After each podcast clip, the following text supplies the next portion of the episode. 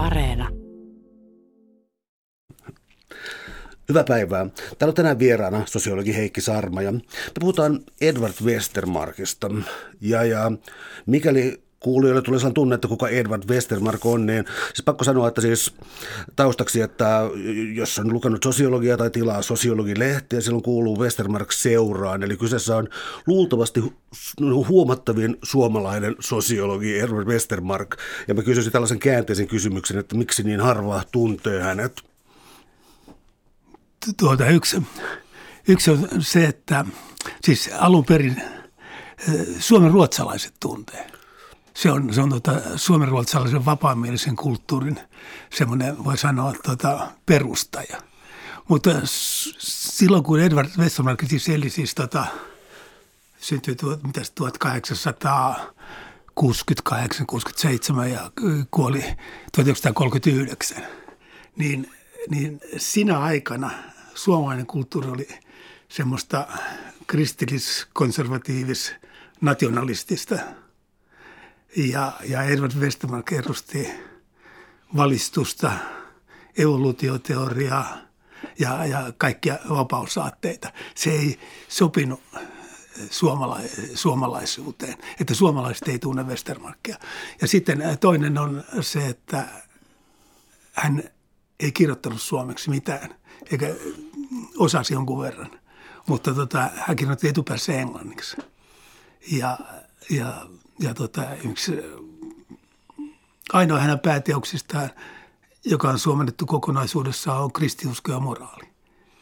Ja, ja, ja sekin ilmestyi vasta 1984 sen takia, että silloin ensimmäistä kertaa niin kuin Suomen historian merkittävälle ajattelijalle annettiin suomenkielinen ääni, koska silloin Suomi oli tarpeeksi vapaamielinen kestämään tota, niin, niin tota, voisi sanoa viileätä analyysiä kristinuskosta. Tämä kristinuskon ja moraalin ja, ja, ja tämän kaltaisten asioiden syntymä, mulla tulee mieleen niin filosofian piiristä Nietzsche, olkoon sitten se vähän erikseen, mutta sitten siis tuota Britannia, sanotaan vaikka Adam Smithistä joku skotlantilainen valistus ja sieltä eteenpäin, siis tällainen britti tiede ja sen yhteys luonnontieteisiin, onko tämä se tavallaan se Westermarkin viitekehys? Joo, kyllä. Siis Westermark on tota, sillä lailla oman aikana anakronisti, että, että hän tutustui erittäin hyvin brittiläiseen valistukseen, David Humein filosofiaan, joka oli siis oman aikana skandaali, ja sitten Adam Smithin moraaliteoriaan. Siis Adam Smith on taloustieteen isä, mutta yhtä, yhtä lailla Adam Smithin voitaisiin sanoa merkittävin psykologi kautta aikojen. Ja, tämä, ja Adam Smith kirjoitti tämmöisen kuin moraalituntojen teoria, jossa, jossa jos lähdetään ihmisluonnosta, meillä on, meillä on tietyt tunteet, joilla me käsitellään, eh, siis sanotaan niin, että – tietyillä tunteilla varustetut ihmiset kommunikoivat ja, ja vuorovaikutuksessa toistensa kanssa antavat, siis tuntevat kiitollisuutta hyvästä työstä, tuntevat myötätuntoa, haluavat auttaa ja sitten siitä syntyy jo vaihtoa. Ja, ja sitten, sitten tota, ne haluaa rangaista niitä, jotka ovat epäilymukaisia tai sortaa niitä tai niiden ystäviä. Ja siitä tulee semmoinen tietty, tietty tota, No niin, Adam Smith ymmärsi tämän, että tunteet järjestää spontaanisti, siis ilman niin kuin ennalta olevaa järkeilyä, järjestää moraalisen systeemin. Ja tämä moraalitunteen teoria, niin se sitten myöhemmin, no 200, melkein 200 vuotta myöhemmin, niin sitten ilmestyy, ilmestyy biologiassa uutena moraaliteoriana, jossa, jossa tota, Robert Trivers – niin teki sitten vastavuoroisen altruismin tota, synnystä teorian. Ja se on erittäin paljon sama kuin Adam Smithin.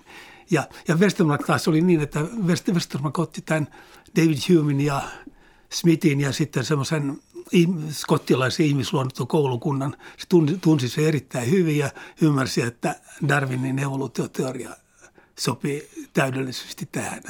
Ja sitten, sitten ja, ja oli erittäin sivistynyt biologiasta ja tuntuisi Darwinin teorian.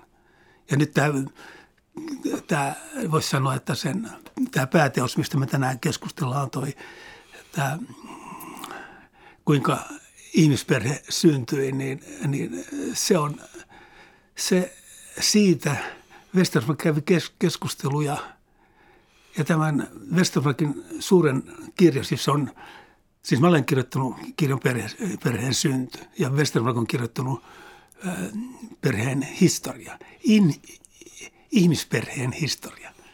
Ja, ja tämän, tämän Westermarkin suuren joka oli Westermarkin läpimurto. Se teki alle kolmekymppisenä semmoisen 500-sivuisen tutkimuksen siitä ja, ja sen kirjan tota, kriitikkona ja, ja esipuheen tekijän, käsikirjoituksen kriitikkona ja esipuheen tekijän oli Alfred Russel Wallace, joka, oli siis, joka on siis, joka Darwinista riippumatta kehitti tämän keksi tai löysi, pitäisi sanoa löytää, koska se on olemassa oleva asia, luonnonvalinnan. Ja tällä lailla, siis tämä Westermarkin kirja, joka siis ilmestyi 1892, niin, niin tuota, se, sillä on suora yhteys toisaalta näihin ihmisluontokoulukuntaan ja sitten toisaalta uusimpaan evoluutioteoriaan, joka oli vielä u- uusia, joita humanistit ei kukaan ymmärtänyt oikein eikä osannut sen käyttöä ihmistieteessä, mutta Westermarkilla oli tarkka silmä. Ja no niin, mä kerron enemmän tästä.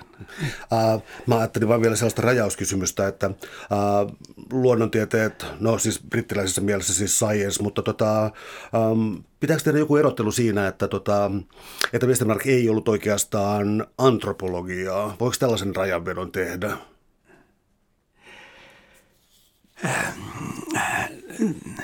No, tietyllä tavalla kyllä, mutta tota, Westermark oli antropologi ja se, että antropologit eivät yleisesti ole koskaan ymmärtänyt niitä asioita, mistä Westermark kirjoitti, niin syyttäkö itseensä. Eli Westermark oli sivistynyt, tieteellisesti sivistynyt antropologi. Siis luonnontieteellisesti sivistynyt antropologi. Paitsi, että sitten myöhemmällä iällä hän kyllä Westermark teki antropologisia tutkimuksia. Hän oli, oliko se kymmenen vuotta Marokossa – ja, ja, ja tutki marokkolaista kansanperinnettä ja, kyllä, ja kenttätöitä. Siis matkusti muuleilla ja kameleilla ja hevosilla ja tätä ratsasti pitkin poikin tuhansia kilometriä ja vietti aika sankarillista elämää siellä. Täällä on tänään siis vieraana sosiologi Heikki Sarmeja. Me puhutaan Edward Westermarkista ja hänen kirjallisuudestansa suomalaisen sosiologian isästä.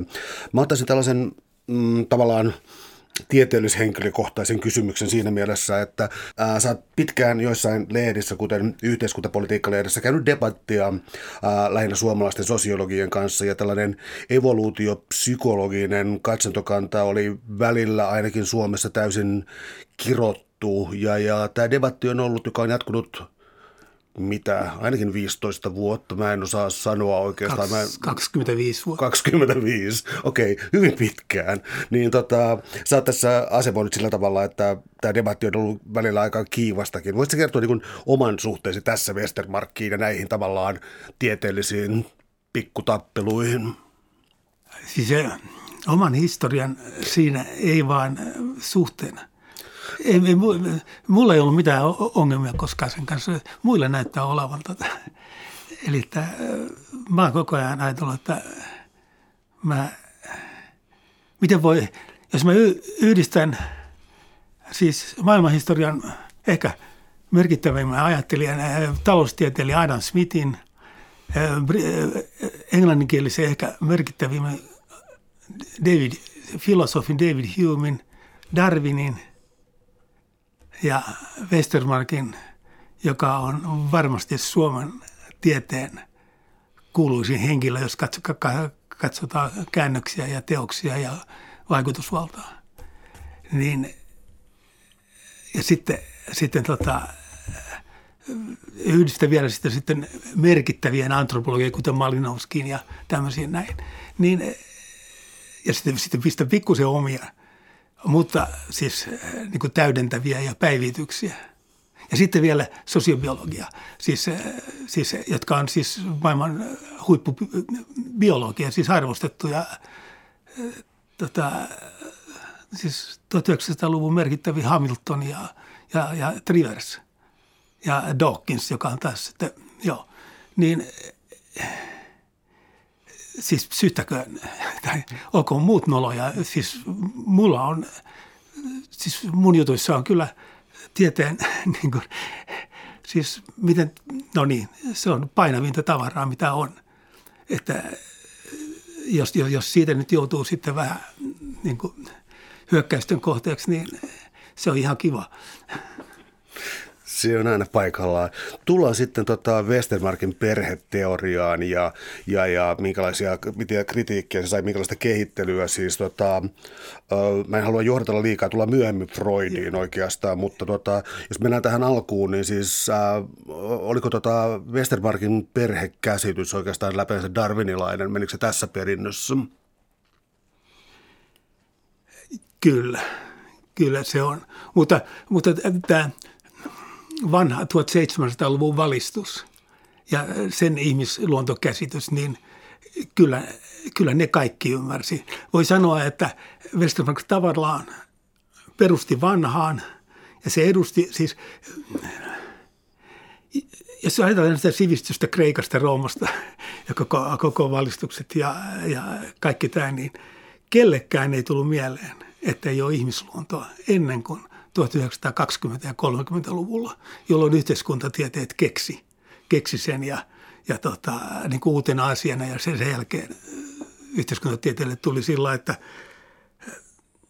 voisi sanoa, että tämä Westermarkin käsitys oli melkein arkeajattelukäsitys ja, ja, ja valistuksen käsitys, eli että ihmiset, esimerkiksi ne ihmiset rakastuu, niin, niin vasta 1920- ja 30-luvulla joku keksi, että, että rakastuminen on kulttuurinen keksintö ja on, on olemassa kulttuuria, jossa ei rakastuta. Ja meidän kulttuurissa nyt on tämmöinen raka, rakkauden laji, joka on vielä romanttinen rakkaus. Ja sitten vielä näkyy joskus, se ilmestyy 1700-luvulla. Eli tämä käsitys, että ihmiset rakastuu, ihmiset tuntee mustasukkaisuutta siitä henkilöstä, jota ne rakastaa. Ja sitten ne, ne tota, kiintyy lapsiinsa, puolisoonsa, siis niin voi voimakkain siten, että perheestä tulee ihmisten, jos ihmisiä haastatellaan, niin mikä on tärkein asia, niin kaikki ihmiset, joilla on perheet, niin, siis, niin ne sanoo, että se on niiden perhe. Lapset sanoo, että se on niiden isä ja äiti ja sisaret. Ja siis, eli joo, se, se on meidän tunteissa – ja Westermarkhan on kaiken kaikkiaan tunteiden sosiologi. Sillä on siis kaksi teoriaa. Toinen on moraalista ja toinen on perheestä ja molemmat perustuu tunteisiin. No tämä Westermarkin tunneanalyysi tai miksi sitä kutsuukaan, niin tuota, äh, on hyvin ymmärrettävää, että siis tällaista – läheisyyttä syntyy. Ja sitten jos rupeaa ajattelemaan niin kuin funktionalistisia selitysmalleja, niin on selkeää, että siis ihmislapsi, joka on avuton 20-vuotiaaksi saakka, niin tota, okei, okay, vähän vakavaa, mutta siis ihmislapsi, joka syntyy, avattu, ää, tota, syntyy hyvin avuttomana ja on riippuvainen perheestä, niin antaako tämä tällainen tunteen, ehkä biologinen tausta, jotain määritelmiä perheelle? Määrääkö se jotakin tiettyä, sanotaan vaikka vaimojen lukumäärää tai aviomiesten lukumäärää tai jonkinlaista mm, löysää seksuaalimoraalia tai jotain? Antaako tällainen niin kuin tunteiden, tunteiden evoluutio, antaako jotain sisällöllisiä määreitä perheelle? Tota, se olisi No semmoinen voisi sanoa, että, että, että niin biologinen tai Westermarkin perhe, perhekäsitys niin, että siitä ei, siitä ei seuraa vaimojen lukumäärää, siis että perhe on yhtä, yhtä lailla, että onko siellä yksi, yksi tai kolme vaimoa tai kaksi, joka on siis, jos on monivoimaisuutta, niin se on yleensä kaksi, niin, niin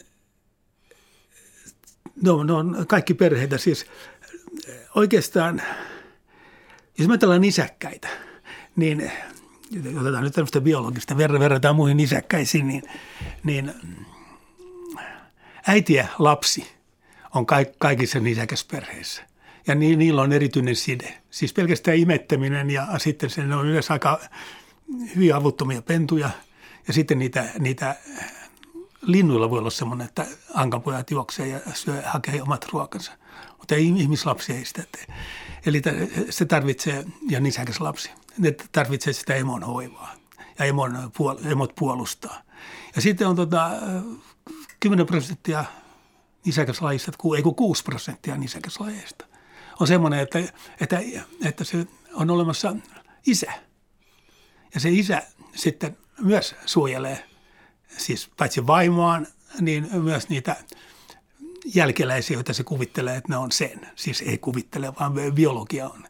on tota, eli että siis kaikista uroksista nisäkkäistä voi sanoa, että kun biologia sanoisi, että niin kuin, luonnonvalinnan silmissä, että jos uros vahtii puolisoa, on paljon sen kanssa tekemisissä eikä päästä muita uroksia parittelee sen kanssa ja, ja pitää sitä yöllä, yö, yöllä, yöllä vielä kiinni, niin, tota, niin, niin se lapsi, joka siitä syntyy ja parittelee ahkerasti, niin se, se jälkeläinen, joka siitä sitten yhdessäolosta syntyy, niin, niin se uros voi aika huoletta – kantaa ruokaa sille ja, ja näin taata omien geenien jälkeläistelle auttaa siinä. No niin, eli että, että, että kaikkialla missä on nisäkäs uroksia, jotka huolehtii poikasista, ne on myös mustasukkaisia. Eli että siinä on se perus.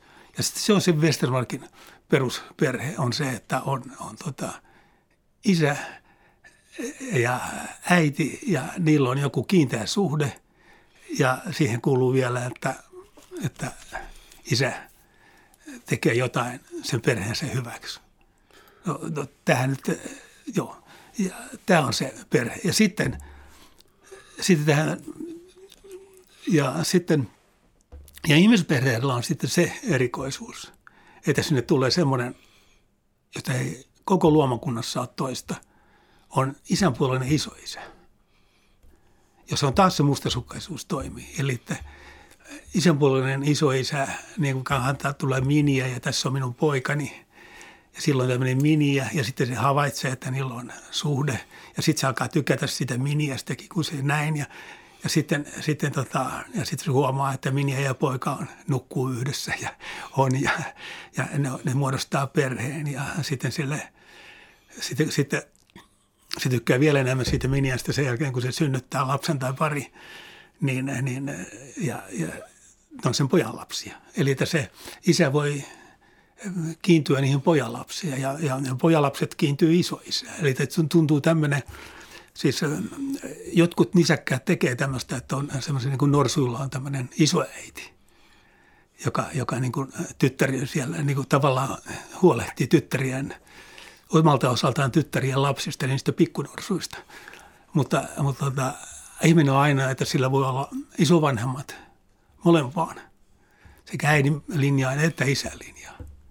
Ja, ja, ja tämä taas sitten on, on sitten monimutkainen, että niin kuin tuossa äh, kirjassa kerron, että, että tämä ihmisen perhe, että, että äh, ihminen on kaikista nisäkkäistä äärisosiaalisin. Ja, mutta sitten katsotaan muita eläimiä, jotka on sosiaalisia muurahaisia ja ampiaisia ja kaliurottia ja mitä kaikki niitä on, susikin jo. Niin äh, niillä on usein, että, että tai säännönmukaisesti se, että, että siellä on lisääntyvä naaras. Jos, jos se tulee sitten, sitten ja siellä voi olla niin kuin, susillakin on jo se, että jos siellä on tyttäret avussa, niin ne – ne on vähän hedelmättömiä. Eli ne on tuota pesäapulaisia, kunnes ne sitten eroaa pesästä ja perustaa omia perheitä.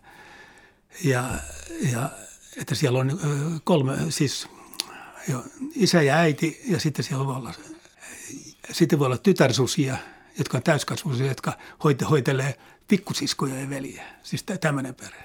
Mutta meillä on tämä, voi olla kolmen sukupolven perheyhteydet moneen suuntaan. Eli ymmärrätkö mä oikein, jos mä niin kuin ikään kuin vähän Joo. vähän kärjistän tai tiivistän, niin siis sellainen asia, että äh, sanotaan, että luonnossa ei ole kovin yleistä, että on sellaisia kummajaisia kuin äh, hedelmällisyysaikansa ylittäneet naaraat esimerkiksi. Eli nyt jos puhutaan ihmisten kielellä, niin isoäidit ja tämän kaltaista. Eli siis äh, ihmisevoluutiota hyödyttää se, että on olemassa ei enää lisääntymiskelpoisia äh, heimon tai minkä, minkin yhteiskunnan jäseniä, jossa on tällaisia äh, ikään kuin laajennettu, laajennettu altruismi, mä, mä en oikein osaa sanoa. Joo, on se ihan hyvä, joo. Joo. joo. Eli tämä on ikään kuin tämä ihmislajin Joo, erityisyys. mutta siihen tulee se, siihen tulee se että tämän ihmiselle myötäsyntyisen biologisen perheen, jota nyt äsken yritin kuvata tämmöisenä, että siihen vertaa susia murhaisiin, niin se edellytys, että se on kehittynyt, on se, että me ollaan kulttuurieläimiä. Siis se, että isät ja se, että me eletään niin pitkään. Ja, ja vielä hedel, hedelmät, siis oma lisääntyminen lakkaa, siis, siis mieheltäkin lakkaa, koska sen vaimolta lakkaa, eikä se saa enää nuoria. Niin, niin tota, tämä kaikki toimii sen takia, että meillä on toisaalta meillä on niin talous, me osataan niin valmistaa, tehdä ja meillä on tekniikkaa ja, ja, ja tota, me osataan metsästää pyydyksillä ja olla ovelia ja meillä on kieli ja kulttuuri. Ja se, tota, me ollaan, me, me vanhat, siis mäkin olen kuullut niihin, jotka saa olla elossa sen takia, että on tietoa. Et mäkin olen huomannut, että mä olen viisastunut koko tämän ajan. Että nyt mä voisin kertoa nuorille sosiologille, että, että mitä sosiologia ei ole. Ja saan olla, niin kuin mun esi on ollut hengissä sen takia, että no joo, ja, ja että ja norsuilla on tämä, että siellä on se matriarkka vanha, joka ei enää lisännyt. Ja muistaakseni valailla ainakin niin, että ne ei enää lisännyt. Joo, ei, ei matriarkkakaan. Joo. Että tulee tämmöinen iso, isoäiti, joka tietää. Norsulla on norsun muisti ja se on elä pitkäeläinen, niin sitten jos, jos vesi loppuu, niin se, se on lapsuudessaan käynyt jollain lähteellä, kaukaisilla lähteellä tai joella. Ja se osaa viedä sen vielä 50 vuotta myöhemmin sille lähteelle. Täällä on tänään siis vieraana sosiologi Heikki Sarva ja me puhutaan Edward Westermarkista ja hänen merkityksestänsä äh, oikeastaan sekä evoluutioteoriassa ja siis muistuttaen, että hän on oikeastaan suomalaisen sosiologian historian kenties suurin nimi, joka on vaan valitettavasti jäänyt vähäksi aikaa ainakin hieman katveeseen. Äh, tullaan toiseen Westermarkkiin. Siis Westermark usein varmaan, niin kuin mä luulisin, että käsite, joka Westermarkista tulisi useimmilla mieleen, on Westermark-efekti ja insesti, tabu ja tavallaan siis se, miten Westermark ää, on oikeastaan, pitäisikö sanoa, että täysin vastakkaisessa suhteessa Sigmund Freudin kanssa, että niitä kahta teoriaa ei voi kyllä mitenkään niputtaa toisiinsa. Eli mikä tämä Westermark-efekti on ja miten se suhtautui freudilaiseen insestikieltoon ja tällaisiin asioihin?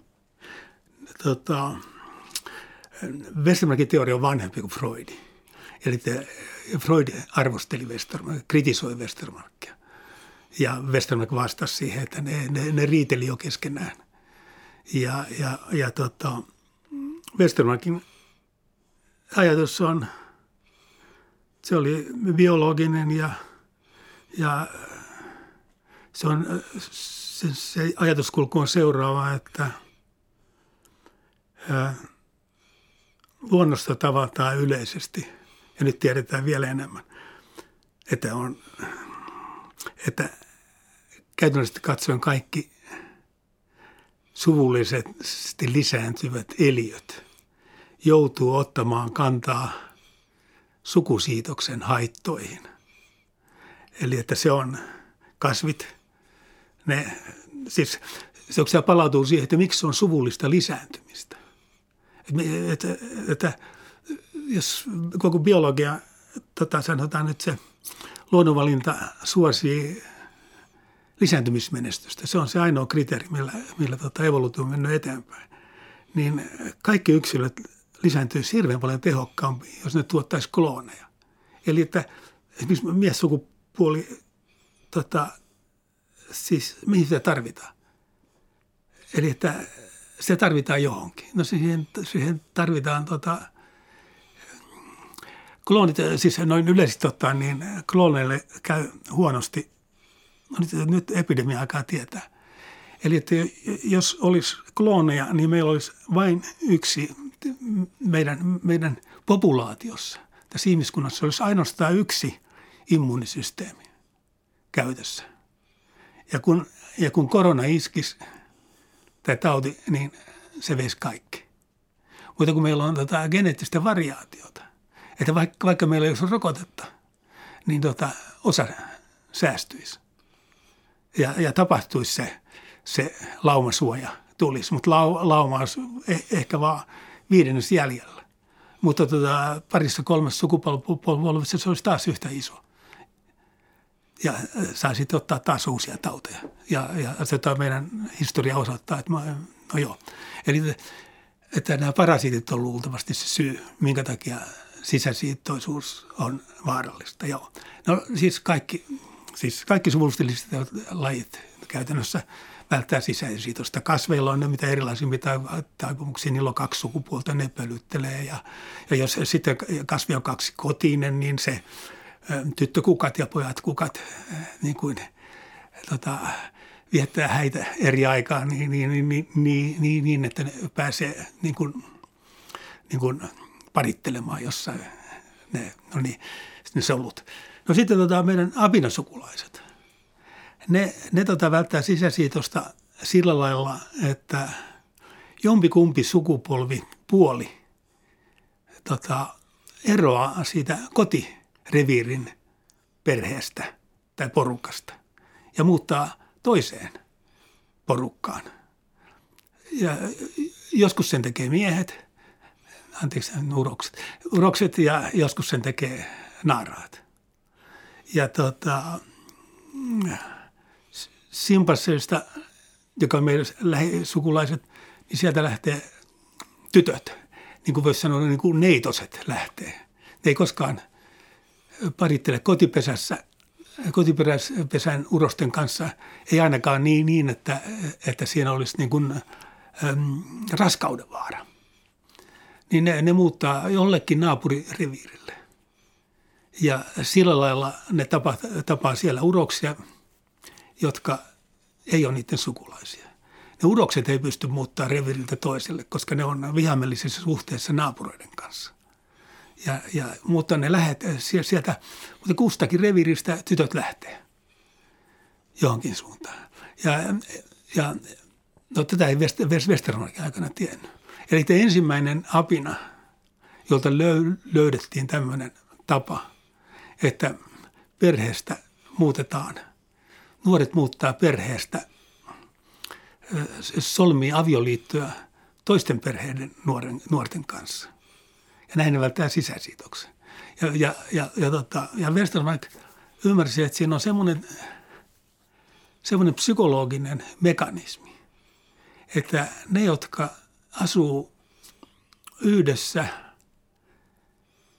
sanotaan, että käännetään toisenpäin, että kun lapsi syntyy perheeseen, niin siihen kiintyy sen isä ja äiti ja sisaret ja, ja, ja, ja, ja ne leimautuu sen siihen lapseen ja se lapsi leimautuu niihin perheenjäseniin. Ja, ja niistä tulee keskenään epäseksuaalisia. Ne ei edes ajatuksissa halua. Siis eli että vaikka, vaikka, tota, vaikka niin kuin perheessä tytär kasvaisi uskomattomaksi kaunottareksi ja kaikki muiden perheiden pojat katsoisivat, että onpas, onpas seksikäs. Niin se veli kyllä näkee, että, että mulla taitaa olla aika nätti sisko, mutta se ei herätä seksuaalista lähentelyä. Ja jos, jos, jos se veli koskisi siihen siskoon ikään kuin seksuaalisessa mielessä, niin, niin se kokisi suuren järkytyksen. Eli että perheen jäsenet on epäseksuaalisen seksuaalisen niiden lapsuuteen liittyvien leima, leimautumisten takia. Ja se, se, tuota, se voisi sanoa, että se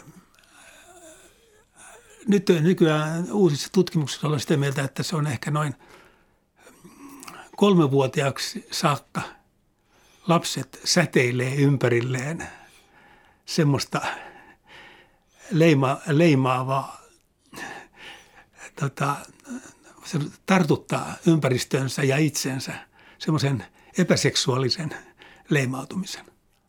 Ja, ja Westermark ymmärsi tämän. Ja sitten myöhemmin on käynyt ilmi, että siis suuri osa nisäkkäistä toimii, niillä on jokaisella omat versiot tästä näin. Tässä lähtee mun nähdäkseni niin kaksi äh, lankaa eteenpäin. Toinen on Freud ja, ja äh, insestikielto, mutta sitten taas me menee niin Oedipuskompleksin kautta, tullaan siihen ihan kohta. Mutta sitä ennen tavallaan niin evidenssiä tälle ja nämä kibbutsi-tutkimukset ja tämän kaltaiset asiat, jotka ei ole niin, niin, niin itsestäänselviä, koska näin ei tapahdu joka perheessä, mutta jotka todentaa Westermark-efektin äh, olemassaolon perheen Joo. ulkopuolella. Joo. Eli kertoisit tämän kibbutsi-esimerkin esimerkiksi kibutsi on semmoinen, semmoinen esimerkki, että ähm, äh, Israelissa silloin toisen maailmansodan jälkeen, kun Israel alkoi syntymään sinne, niin sen, sitä on vaikea nyt muistaakaan, että sen äh, perustajat oli suurin osa utopistisosialisteja. Ja ne perusti tämmöisiä, niin kuin, ei voi sanoa kolhoosia, no, et, koska joo, ähm, joo, kollektiivitiloja – jossa oli sitten tämmöinen suuri utopia myös, että lakkautetaan perhe- ja yksityisomistus. Ja, ja se oli, se oli tota, Israelin perustaja, se oli su, suuri liike siellä. Ja näissä kibbutseissa sitten oli, oli sitten tota, keksittiin, että lapset kasvatetaan yhteistarhoissa ja, ja, ja lapsilla oli omat asuntolotkin. Ja sitten tota, isät ja äidit oli töissä kibbutsin pelloilla, ne oli aika agraarisia pelloilla ja sitten ne tuli illalla kotiin ja ne kävi sitten siellä lasten, lastentarhoissa tai lastentaloissa ja sitten, ja sitten, ja, ja sitten siellä oli vähän sitten kritiikkiä sitten nämä, nämä poliittisesti korrektit kivutsilaiset arvosteli sitä, että isät ja äidit halusivat olla enemmän omien lastensa kanssa ja teki eron vieraiden ja omien kanssa, mutta, mutta yleisesti ottaen lapset kasvavat yhdessä. Ja lopputulos oli se, että, että tota, oli sellainen tutkija kuin Sperber, Sperber ja se alkoi kiinnostumaan. Tässä olisi Westermark-efekti, nämä lapset on kasvanut yhdessä, että, tota, että miten ne kokee toistensa seksuaalisiksi. Ja sitten kävi ilmi, että niistä yksikään ei ollut mennyt naimisiin eikä alkanut seurustelemaan toistensa kanssa. Ja, ja ja siis keskenään na, na, na, naimisia ja kaikki olivat hakenut parin sen lastenkodin ulkopuolelta. Ja, ja, ja, ja sitten ja se oli sataprosenttinen se tulos. Ja, ja sitten se oli silläkin lailla hassu, että ne isät ja äidit olisi toivonut kibbutsin jatkuvuutta. Eli että se olisi kiva, että ne löytäisi parin siellä – sieltä omasta kibbutsista ja, ja, tota, ja, ja, no niin, ja lapsenlapset säilyisi. No niin. Ja, ja tämä sitten, ei, ei tämmöistä ilmiötä, mikä sen selittää muuten kuin tämä Westermark-efekti. Eli siis tässä oli käynnissä tiettyyn ikävaiheessa, tietyssä ikävaiheessa aktivoituva tällainen tietty seksuaalinen aversio. Joo. Ja vaikka kibbutsilla kysymys ei ollut millään lailla suorasta genetiikasta, niin tämä tämä tuli niin kuin manifestiksi ja näkyviin tämä ilmiö, joka oli tavallaan siis perustunut luonnontieteelliseen välttämättömyyteen tai tiettyyn siis insesti-aversioon, vastenmielisyyteen sitä kohtaan. Ja se toimii myös tällaisissa tilanteissa, jossa oikeasti nämä ei ollut mitään sukua keskenään nämä lapset, vaan ne oli siinä iässä. Joo. Mutta tuossahan on todistusaineisto, jokaisessa suomalaisessa kodissa on todistusaineisto siitä, siitä että eli isät, joilla on tyttäret ja veljet, joilla on siskoja ja päinvastoin, niin, niin, niin ne isät, että Westermark ennustaa, että hei Suomen isät, joilla on tyttäriä, niin te ette ole seksuaalisesti kiinnostunut tyttäreistä, te ette yöllä haaveille nukkumaan menossa, että olisi, olisipa kiva. Ja, ja, ja, ja, ja jos te masturboitte, niin te ette nosta tyttären kuvaa silmienne eteen. Niin, niin tota, mutta jos te teette sen, niin, niin tota, Westermark-efekti se, se, selittää, miksi se on mahdollista. Tota, kaikki te isät, joilla on seksuaalisia haluja tyttärinen kohtaan, niin Westermark ennustaa, että teillä on sy- syystä tai teillä kahdella on syystä tai toisesta jäänyt leimaantuminen tapahtumatta. Ja, ja se sama koskee veljeä ja sisaria.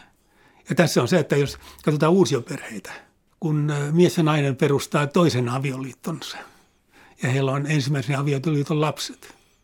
Ja kun ne pannaan sitten saman katon alle ja ne ei ole, niillä ei ole yhteistä lapsuutta, niin kaikki te, jotka kuulette ja tunnistatte ittenne tästä, niin Westermark kertoo, että joo, kyllä siellä tapahtuu romantiikkaa ja rakastumisia. Ja se, se voi olla aika hämmentävää sitten näille, näille, näille uusioperheen niin kuin sille kokonaisuudelle.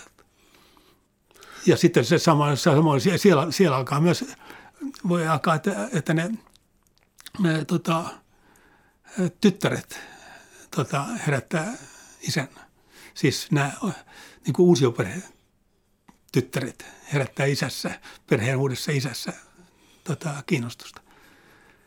Mä en tiedä, mun kysymykseni ää, yhtään älyllinen tai tollainen, mutta jos miettii siis sellaisia perheen muotoja tai sellaisia insestuaalisuuden muotoja, insestin muotoja, ää, jotka on sitten niin kuin, ää, siis, siis jota vaan joskus aina tapahtuu, on tällaisia ikään kuin anomalioita. Ja sitten mä tuon tähän niin kuin tosi tyhmästi tällaisen juororovan kysymyksen, että Edward Westermark taisi itse pitää miehistä lähinnä. Onko tällaisella, niin kuin sanoisiko, näennäisesti evoluution vastaisilla piirteillä, onko niillä minkälaista asemaa Westermarkin tuotannossa? Siis Siis se kysyt nyt, että... Tota... Mä laitoin tähän samaan, siis niin kun, laitoin ikään kuin evoluution äh, vastaisin, siis niin kun, että tapahtuu kuitenkin myös todellista incestia joskus, jossa on varmasti traagisia ihmiskohtaloita, ja sitten mä rinnastin tähän typerästi, mutta Westermark itse siis piti miehistä, niin tällaiset niin kun, niin kuin, niin kuin selkäydintunnelmalta nämä ei ole evoluutiota palvelivia voimia. Joku kristitty sanoisi, että ne on jotain perversioita tai jotain, mutta ei nyt ole tässä kristitty, niin ää, oliko Westermarkilla mitään niin kuin tällaista selitysmallia tällaisille tapauksille? Tota, se selitys todellisille insestitapauksille on, joka siis joka on siis itse asiassa hirveän hyvä aineisto, on, on se, että Amerikassa mä löysin netistä, kun mä selasin nettiä, niin Westermarkista, niin siellä on tota, semmoinen erityinen – tota, yhdistys, joka tukee insestisesti rakastuneita perheenjäseniä. Ja niiden sankari on Westermark, koska, koska West, Westermark selittää heidän, heidän niin kuin, tota, rakastumiset. Ja, ja, ja, tota, ja että emme ole rikollisia, emme ole hulluja. Tota, me, meille on biologia tehnyt kepposen – ja jonka takia me olemme veli ja sisko, jotka rakastamme toisiaan. Ja, ja, tota, ja että Westermark on löytänyt tämmöisen. tämmöisen tota, ja, ja sitten, tota, ja sitten tota, että tälle löytyy biologinen selitys, mutta homoseksuaalisuudelle ei ole tota, biologista selitystä. On, sitä tavataan, ihminen on ainoa laji, jossa tavataan homoseksuaalisuutta ja se on, se on, tota, se on, se on kyllä mielenkiintoinen kysymys. Ja, ja tota, Westerbank oli homoseksuaali ja se, ja se tota, varmasti ensimmäinen homoseksuaali Suomessa, joka on kirjoittanut homoseksuaalista ja, ja tota, Westermarkin kirjoitukset homoseksuaalista on tota, ensimmäisiä maailman sivistyneitä ja, ja joka on puolustanut homoseksuaalisia tota, oikeuksia. Se, kaikissa Westermarkin teoksissa on tätä lukuja, jossa puolustetaan tota, homoseksuaalien oikeuksia. Tullaan tästä sitten tuohon kysymyksen toiseen puolelle, eli Freudiin. Siis täällä on tänään vieraana sosiologi Heikki Sarma, ja me puhutaan Edward Westermarkista ja hänen tuotannostaan, siis todellinen sosiologian jättiläinen, joka on historiallisesti jäänyt valitettavasti vähäksi aikaa äh, katveeseen, mutta on tehnyt, äh, on tehnyt kovan paluun.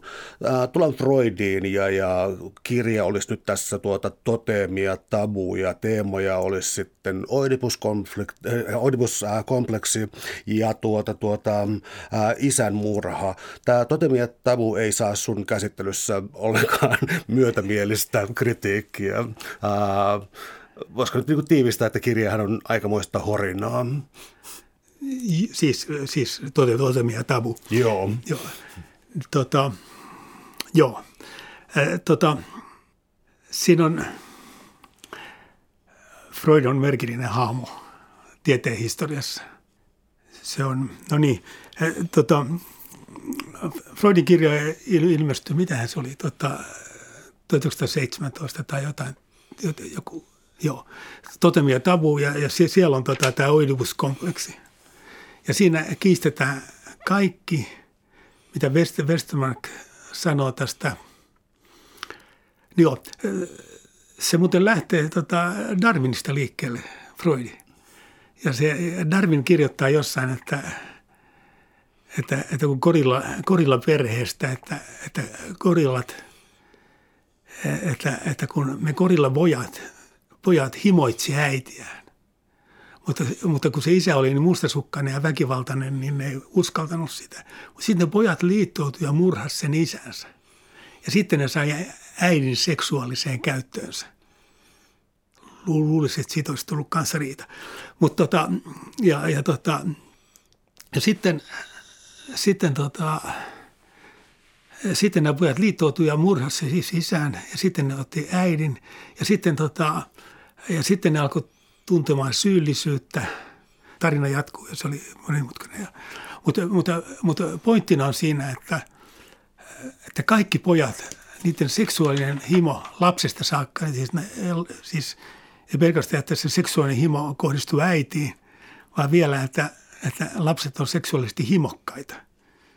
Niin no joo, siis, siis se on niin, se on niin Siis lukekaa totemia ja tabu, mutta lukekaa myös tuota se mun, mun ja Westermarkin kritiikki. Että se on siis niin ihmettelen, että no niin. Mutta siis jos ajattelee, no niin. Siis pointti oli kuitenkin, että kun Westermark sanoi, että ihmisille, jotka kasvanut perheessä, niin niille ei ole tuota seksuaalista himoa keskenään.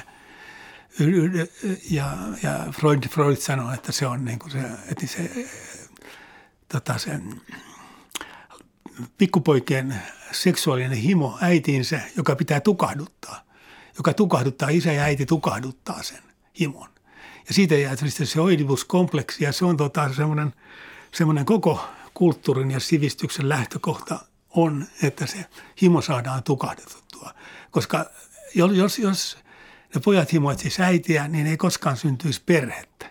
Ja yhteiskunta, jos ei ole perhettä, niin sitä ei voisi olla olemassa. Ja jos ne yhtäkkiä alkaisi himoitsea äitiään, niin koko yhteiskunta hajoisi.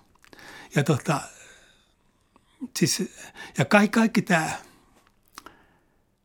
Freudin idea lähti siitä, että, että se muisti, että hän oli pikkupoikana himoinut äitiään. Ja, ja se voi olla tottakin. Siis että se oli mahdollisesti sen ikäisenä, kun pikkupoika pystyy rakastumaan, niin se mahdollisesti oli rakastunut äitiinsä. Mutta se johtui siitä, tästä tulee taas tämä Wesselman-efekti, että se ei tiennyt, että äiti, siis se ei tiennyt, että äiti, äiti oli äiti sen takia, että sillä oli ollut imettä ja lastenhoitaja. Ja se oli pienenä poikana kiintynyt lastenhoitajansa joka, joka sitten erotettiin sen takia, että se oli vienyt jotain perhehopeita. Ja, ja pikku Freudin sitten lastenhoitaja erotettiin ja siitä lähtien se oli vähän niin kuin äiditön poika.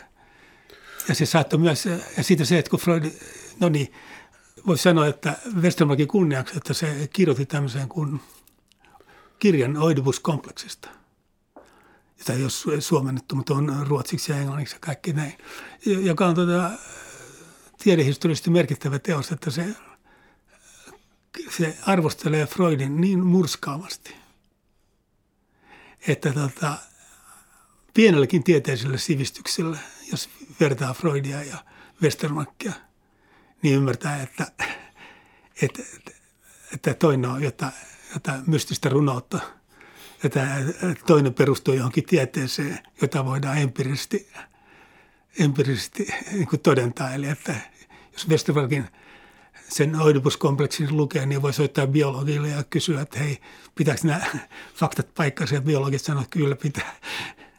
Ja sitten jos biologille kysyy, että tässä on niin tämmöinen Freud, niin se väittää tämmöistä ja tämmöistä, että onko tässä mitään järkeä. Biologit sanoo, ei mitään. Täällä oli tänään siis vieraana sosiologi Heikki Sarma ja me puhutaan Edward Westermarkista ja hänen tuotannostaan ja asemasta suomalaisessa sosiologiassa. Um, yksi aika vaikea kysymys on tuota, tuota, tällainen kuin evoluutiopsykologia, evoluutioteoria ja funktionalismi, koska sellainen syytös, jota joskus esitetään ikään kuin evoluutiopsykologia kohtaan, tai on, on siis ikään kuin sellainen, että otetaan jokin ilmeinen asia ja näytetään sen funktio. Tai siis niin joskus näkee siis sellaisia asioita, että niin kuin, milloin mitäkin, mä yritän keksiä jonkun typerän esimerkin, niin kuin, milloin mikäkin ikään kuin, ää, no, no siis Mä tarkoitan sitä, että, että ulkona alkaa nyt käydä pimeää, on joulukuun puolella mennään, tämä masentaa ihmistä ja sitten joku evoluutiopsykologi tulee sanoa, että se palvelee sitä funktiota, että metsästä ja keräilijä laumassa tapahtui näin ja näin. Mä vaan tarkoitan, että näitä selitettäviä asioita voisi olla vaikka kuinka paljon ja osoitetaan niille funktio, jossa niin sanottu ad hoc-tyyppinen selitysmalli, niin kuin esimerkiksi Arto Noro on kritisoinut tätä näin, niin uh, miten on tämä funktionalismin ja, ja ja, ja evoluutioteorian suhde? No tuohon pimeeseen, niin se on hyvä esimerkki, vaikka ihan hölmö. Niin on, on, on tota, meidän esiiset on kasvanut savannilla.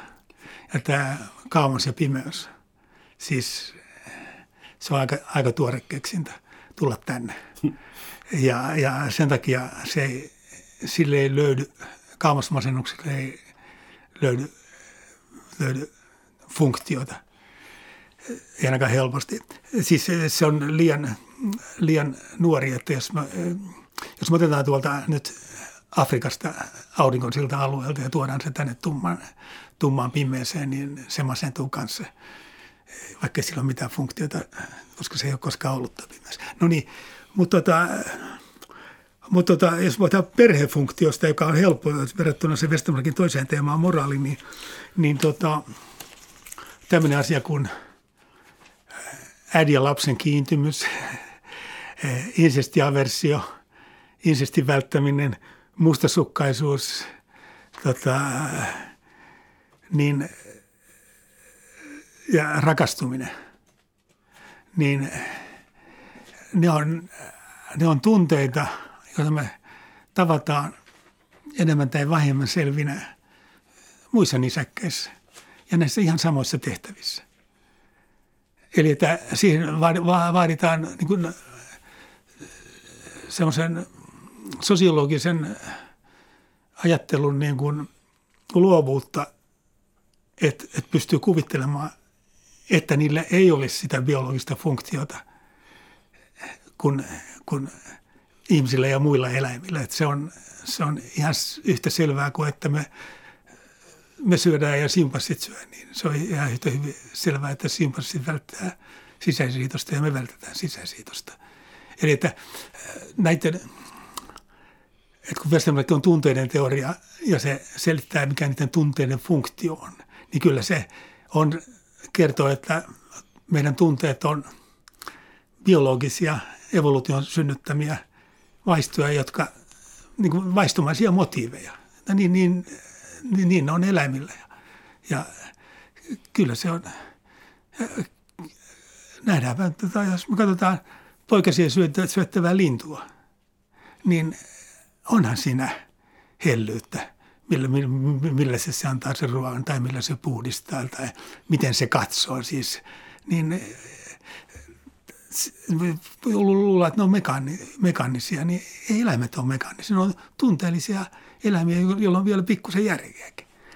Mä olisin vielä Westermarkista kysynyt siis sellaisen jutun, että ja vaan sitä, että sä mainitsit, että Westermark on vasta myöhemmin ajoin käännetty. Mulla on kirjahyllyssä, mä luulen, että on isä isän perua avioliiton historiaa, mutta ne taitaa olla siis lyhennelmiä jostain 30-luvulta tai jostain Westermarkia suomeksi. Mutta mitä nyt kannattaisi Westermarkilta kääntää suomeksi? Onko avainteoksia, jotka tulisi saada käännettyä suomeksi pian?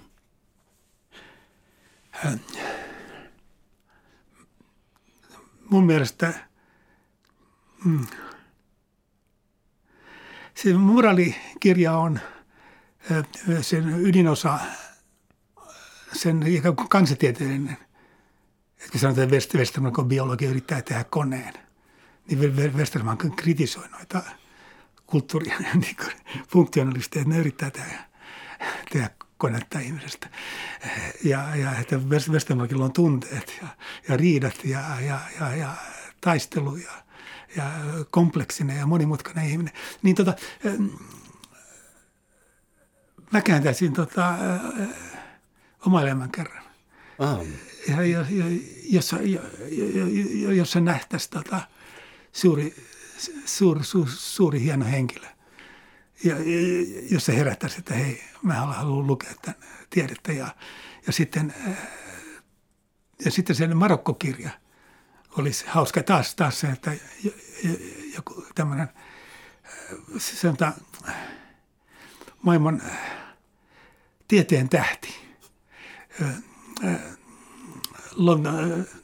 Englannin johtavan yliopiston sosiologian professori seikkailee Marokossa maantierosvojen kanssa, niin, tai se on, joo, ilo on aina, aina, aina huumoria ja sitten se joku ihmeinen aurinkoinen persoonallisuus, joka melkein astuu mihin tahansa, niin, niin tota, aina niin kuin ikään kuin viihtyy. Siis, siis Ruotsin prinssin järjesti, joka oli ilmeisesti homoseksuaali, joka oli ihastunut siitä, että Westermarket kerran joku kirjoittaa kauniisti homoseksuaaleista, niin järjesti Westermarkille tota, seminaarin ja, ja juhlaillallisen siellä Valdemarshuddessa. Niin eh, se, että seurustelee prinssien kanssa yhdessä ja toisaalta eh, ystäväpiiriin kuuluu marokkolaiset maantierosvat, niin, tota, niin onhan se. Ja sitten, koto, sitten suomen ruotsalais porvariskakara, niin se on, se, se on ihmeellinen henkilö. Suuret kiitokset keskustelusta Heikki Sarma ja oli ilo. Ja.